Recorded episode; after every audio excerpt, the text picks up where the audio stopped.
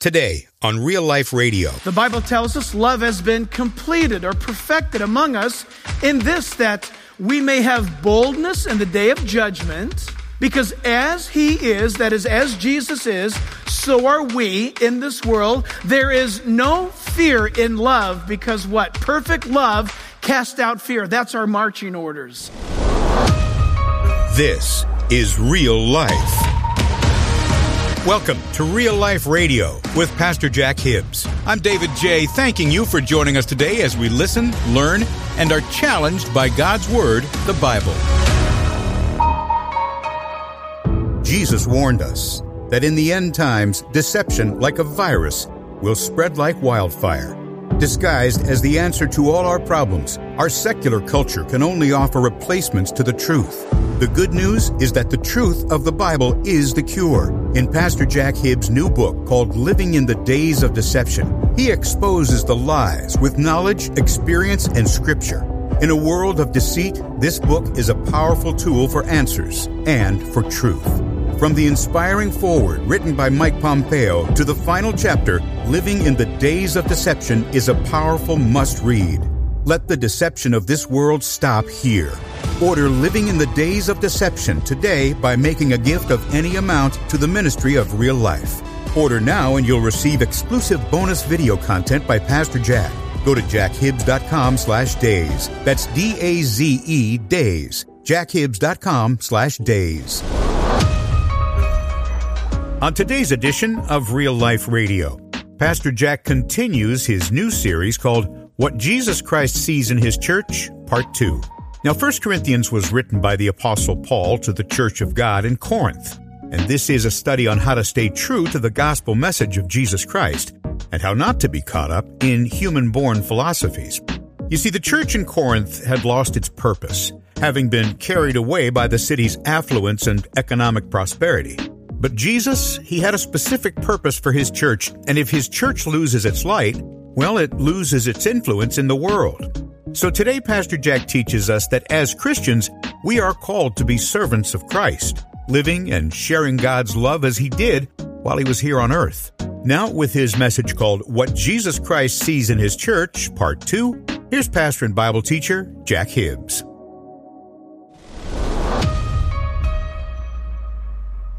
So, Father, we pray that you'd anoint the message to our hearts, cause your word to jump off the page and into our soul. We ask it now in Jesus' name, and all God's people said, Amen. Grab your Bibles and turn to 1 Corinthians chapter 3, and I do mean that. We're really going to get into the first chapter of Corinthians today. We're looking at a message that's entitled What Jesus Christ Sees in His Church. And I find these first three verses incredibly encouraging. Because what Jesus Christ sees in his church, we looked a little bit at last week in the fact that Corinth was a, a decadent city. It was a, it was a place where, and by the way, since I saw you last, I uh, kept reading and studying up on Corinth. And um, there were those labels that I shared with you that if you were a Corinthian, that was a bad word. Uh, if you called somebody a Corinthian, you were basically calling them a very immoral person. Um, there were uh, slang words used uh, that spoke of the decadence of the city and of the people there in Greece.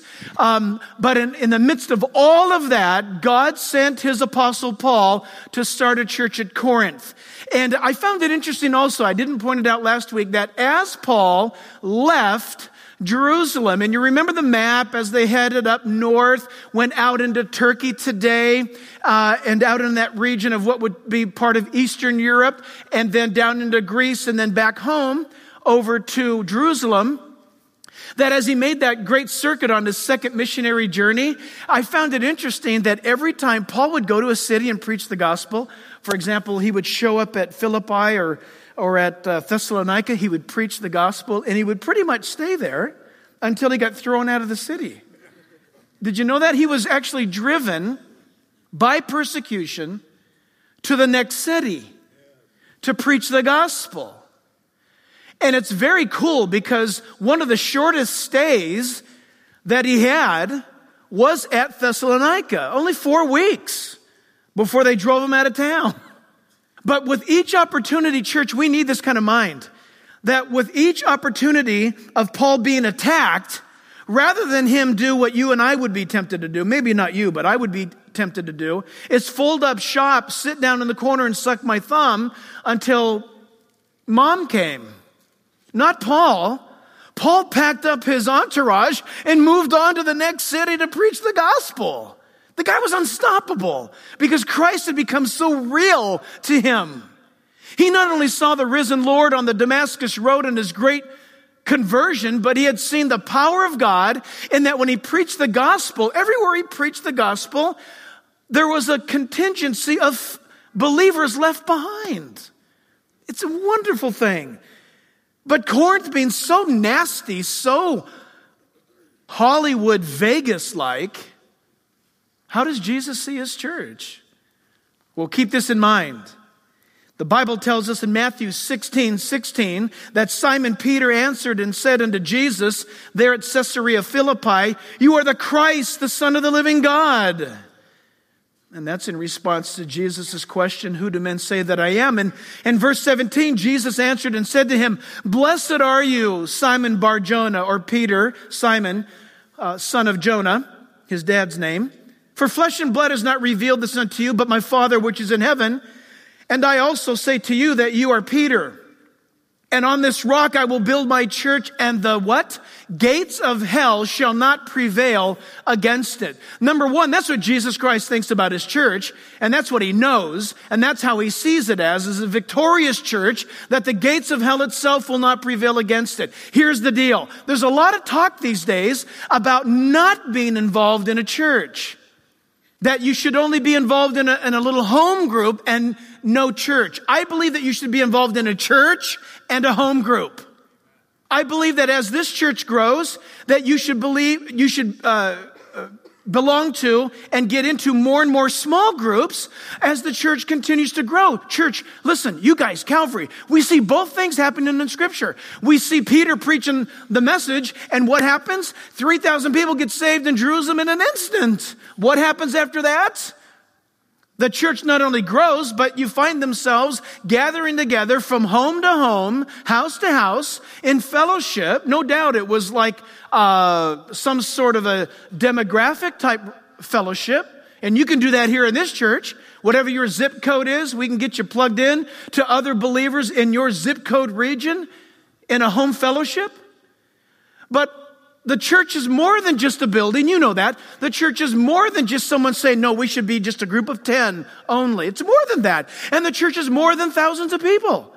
The church is a living, breathing organism. How does Jesus see his church? It is absolutely exciting to see how he sees it because can't Jesus see very, very far? Can't he see really good? So we need to learn from him about how he sees the church. And listen, how he sees the church is how you and I should see each other. So let me read it and we'll dive into our first point. 1 Corinthians 1, beginning at verse 1. Paul, called to be an apostle of Jesus Christ through the will of God, and Sosthenes, our brother, to the church of God, which is at Corinth. To those who are sanctified in Christ Jesus, called to be saints with all who are in every place call on the name of Jesus Christ our Lord, both theirs and ours. Verse 3 Grace to you and peace from God our Father and the Lord Jesus Christ. Church point number one, jot it down. What Jesus sees in his church is this. Number one is found in verse 1, and it's that Jesus Christ sees us specifically purposed. Can you put that down? Specifically purposed. You see, what does that mean? That means that the Lord saved you and I for a very, very specific purpose, and you are a individual in whom Christ has greatly invested himself this way. Number one, as we consider that, is that we are the sent ones. And I want you to look at this. Look at verse one. You and I are the sent ones, and we join in with Paul. He says, Paul called to be an apostle. All of you Bible students, pull out your pen or your pencil and mark this down right now. In the literal Greek, in the original letter to the Corinthians, it reads this way Paul called an apostle, not to be an apostle. That was added by the King James translators. That's why some of your Bibles have it in italics. It's to help the English reader better understand. But the truth is, the Greek construction means this Paul is called an apostle. He doesn't become an apostle. He's been declared an apostle by Jesus Christ. Do you remember, do you, on the road to Damascus when Paul was converted meeting Jesus Christ, read about it later in the book of Acts, that in that moment when Christ called him, there wasn't a hoop that he had to jump through. Listen, church, there wasn't a class that you had to graduate from before you could become a member. I'm not slamming any denomination that you may represent here this morning. I'm simply saying this. Are you born again? Have you given your heart to Christ? Are you uh, a believer in Jesus? Are you trusting in Him? Then listen, you are in the family of God. You are in the church of God universally that is around the world. The moment that you trusted in Him. And listen, you do not become a member of the body of Christ. You may become a member of the first Baptist of Chino Hills. That's man-made ritual. And I'm not knocking it. You say, Pastor Jack, aren't you having a baptism class today? Yes, to explain that you are to have and make sure you have a personal relationship with Jesus before you get wet. You don't want to get wet to get wet. You want to get wet because you have a personal relationship with Jesus. And the class is simply today to confirm that. But you don't go to the class today to become saved or to become a member of the body of Christ or, the, or a member of this church. Paul was called by God to be this apostle, which he was by the very moment of Christ's declaration. The word called means this one who has been invited, past tense. He has been appointed, someone who has been asked by Jesus Christ. It's the invitation that has gone out. And the word apostle is the word to be sent. That's all that that word means. An apostle, a sent one. Somebody who's been sent. A, one that we would say is an ambassador representing a nation or a kingdom. He's one that has been sent to a country or to a, a place to present or represent the land in which we, he comes from. He's an apostle of heaven, as it were, apostle of God, apostle of Christ. He represents the gospel. In the New Testament sense, it's one who officially is commissioned by Christ with miraculous powers, one that is sent. But listen, you or I may or may not have miraculous powers given to us by the Holy Spirit. That's his business. I've seen people prayed for and they're dramatically healed, or maybe you shared the gospel with someone and conversion takes place. That's a miracle. That's awesome. But in the sense that you and I are all apostles, in the sense that we are sent ones out to a world, we may not be like Paul, but we're sent to our communities, we're sent to our places. You and I are sent ones. Why? Because there's a, a calling upon our lives that's a specifically purposed calling. And I'm not going to ask you to raise your hand, but if you're a believer today, you need to ask yourself, what is my specific purpose as a Christian? It's a very important thing. In 1 John chapter 4, verse 17, the Bible tells us love has been completed or perfected among us in this that we may have boldness in the day of judgment because as he is, that is, as Jesus is, so are we in this world. There is no fear in love because what? Perfect love cast out fear. That's our marching orders. And right now, every one of us today can determine because God has specifically purposed you and I to the life that we live. Listen, friends, you are not in the situ, listen, you are not in the situation you are in by accident if you're a Christian. There are no accidents in the lives of Christians. You have been specifically purposed. Well, I don't like the way it's going. Well, who asked you? You and I are slaves to Jesus. We are to see him where we're at. Are you healthy? Are you struggling? Are you financially off? Are you financially not off? It, Listen, are you a Christian? Yes, this I know for sure. Then your life for this moment is specifically purposed. And the greatest thing that you and I can do right now is to see that God has sent you and I into the world at a time like this. You're listening to Real Life with Pastor Jack Hibbs. You know, to hear more episodes and maybe catch up in the series, just go to jackhibbs.com. That's jackhibbs.com. And for now, let's get back to our teaching. Once again, here's Pastor Jack. I've seen people go about changing their specific purpose in life without God. Christians. Why is it that 78% of people, by the way, who win the lotto nationwide wind up having a destroyed life on drugs, alcohol, broken marriages, divorce, messed up, ruined lives after they win all that money? Why? Because it was something that they were not purposed to have. And I've seen Christians who are, okay, maybe they're not well known, maybe they're not wealthy, maybe they have no seemingly uh, obvious power. And then they push doors down that God has said, don't go through those. But they push the doors down that they think is for a better life and their home is ruined. Their kids are gone. Their life is miserable. And they come either back to this church or some church and their life is a shambles because they thought better. They thought different. They thought, I can, I can specifically purpose something in my life. But God's the one who called you. And didn't ask us if we'd be happy about it. There's tragedies and there's difficulties that take place. These things have not escaped the hand of God. Are you a Christian? Yes, I am. Then whatever's going on in your life right now is for a very specified purpose. God loves you. And He never wrote in the Bible, now, understand this. How much, look, I'll confess for me. How much of what's going on in my life do I understand? Very little. It has to be that way for my life. How can I come up here and talk to you about faith if I understood everything? There's so much that's got to be determined. Lord, I don't get it, but you got it. And I'm going to rest in you. Paul was called an apostle. In Matthew 10 16, Jesus says, Behold, I send you out. How many of you can hear me? Raise your hand. Jesus says to you this morning, I send you out. Look at that verse. I send you out as sheep in the midst of wolves. You know what's interesting about that in the actual Greek? As sheep means you're not a sheep, means you're a human, created in the image of God. But Jesus says, I'm going to send you out like sheep go out and wolves eat them up. Interesting thing about wolves, when he says wolves, he means wolves in this sense. You are like a lamb, defenseless. I'm sending you out into the world. Oh, thanks, Jesus. Do I get a hand grenade or anything with that? Nope. And there's going to be wolves out there and they're going to come and bite you. Therefore, be wise as serpents. As, you're not a snake.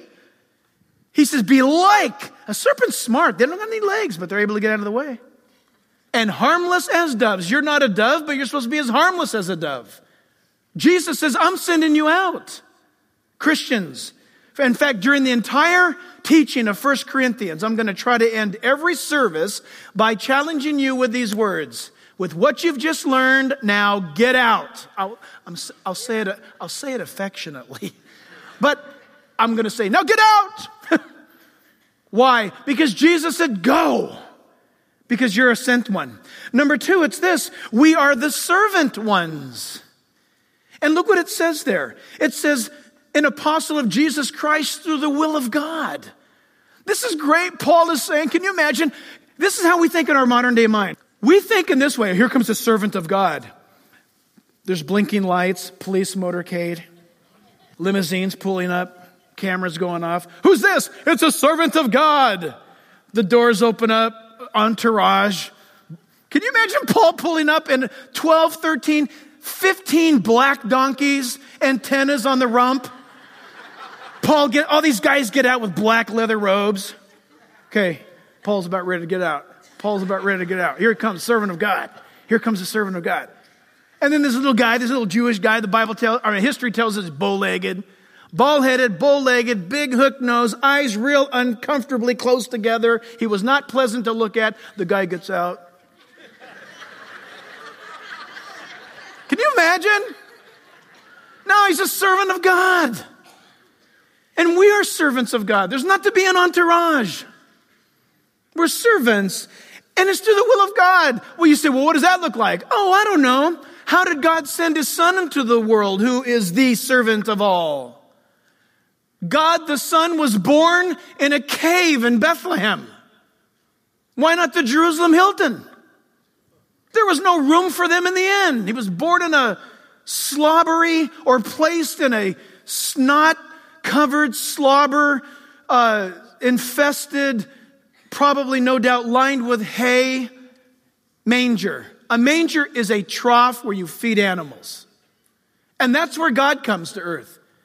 His servant. We're servants.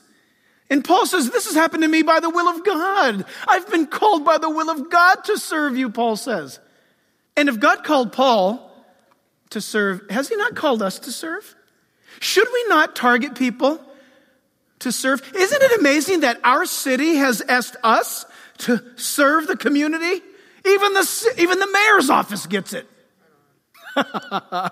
hey, church, serve the community. Will you be our disaster relief coordinators? What an honor. They see Christ in you. They see Jesus in your life. Many of you have taken the call and responded where you receive these packet thingies uh, that the youth or the adult ministry has, the young adults, I should say, have, and uh, give aid to those that are on the side of the freeway off ramps. Serving.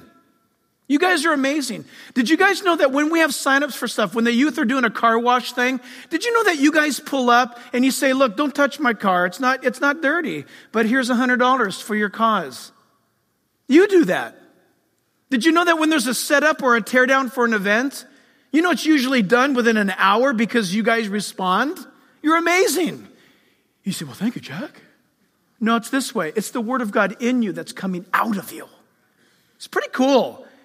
Romans chapter 8, verse 15. I shared this with you last week for a little bit. This servanthood appointment of Paul in Romans 8, 15. He says, For you did not receive the spirit of bondage again to fear, but you received the spirit of adoption by whom we cry, Abba, Father. The Spirit Himself, that's the Holy Spirit the Spirit Himself bears witness with our spirit that we are the children of God. And if the children of God, then heirs and heirs of God and joint heirs with Christ. You guys, I could not probably, if I chose to, I wouldn't have to finish the rest of this sermon. We could stay right in Romans 8 17. I think you fear that already, is that I could do that. Because God says, in calling you, you're my baby, you're my kid. And not only are you my kid, but you've come into my family and you will do these things. And what is that? You will serve like my son. You will love like my son. You will put hope and faith and strength and encouragement in other people by the words you speak. You will lift up others because you've been adopted into the family of God. And when it's all said and done in the end, imagine this God is going to recognize you and I in eternity as being joint heirs with Christ. Do you understand that? Listen, do you really? I don't. How in the world, or how out of this world, how, am I and you, we together, going to be recorded as joint heirs with Christ? The word that God gave literally means that whatever Christ owns, you're going to own. I don't want to own anything in heaven. I just want to be there. Pastor and Bible teacher Jack Hibbs here on Real Life Radio with his message called What Jesus Christ Sees in His Church, Part 2. We're glad you joined us today. You know, this message is part of Pastor Jack's series called First Corinthians. It's a series on the Corinthian church and the Apostle Paul's bold call for purity. And we'll continue on the next edition of Real Life Radio. Hey, this is Jack Hibbs here, and I want to encourage you to get our brand new book, Living in the Days of Deception. This book is specifically written to help you and I navigate these very deceptive times. Here's a special offer. Yes, it is available wherever books are sold. However, right here at jackhibbs.com, if you order it here with us, you will get and only get right here four video teachings where I address certain aspects of the book with you personally. And so we look forward to you getting your own copy Living in the Days of Deception right here at jackhibbs.com, and you can get the four exclusive bonus teachings as well. Living in the Days of Deception by Jack Hibbs is available for a gift of any amount at jackhibbs.com slash days. That's D-A-Z-E, days. Once again, jackhibbs.com slash D-A-Z-E. You know, Jack Hibbs truly believes that we are living in some of the most exciting days in history. which brings some great opportunities to share with the world a powerful, no nonsense presentation of the gospel to this generation, who, by the way, are really searching for answers and for truth. Will you stand with us in sharing this message in real and practical ways? We ask that you commit to support real life and the teachings of Jack Hibbs with a gift of your choosing. Simply go to jackhibbs.com. There you'll find instructions on how to give a one time gift or a recurring gift. If you'd prefer to call, here's that phone number 877 777 2346. One more time 877 777 2346. Your gift will be faithfully put to work because it's our desire that through Jesus Christ, you will know real life. This program is made possible by the generous contributions of you, our listeners. Visit us at jackhibbs.com. That's jackhibbs.com. Until next time, Pastor Jack Hibbs and all of us here at Real Life Radio wish for you solid and steady growth in Christ and in His Word. We'll see you next time here on Real Life Radio.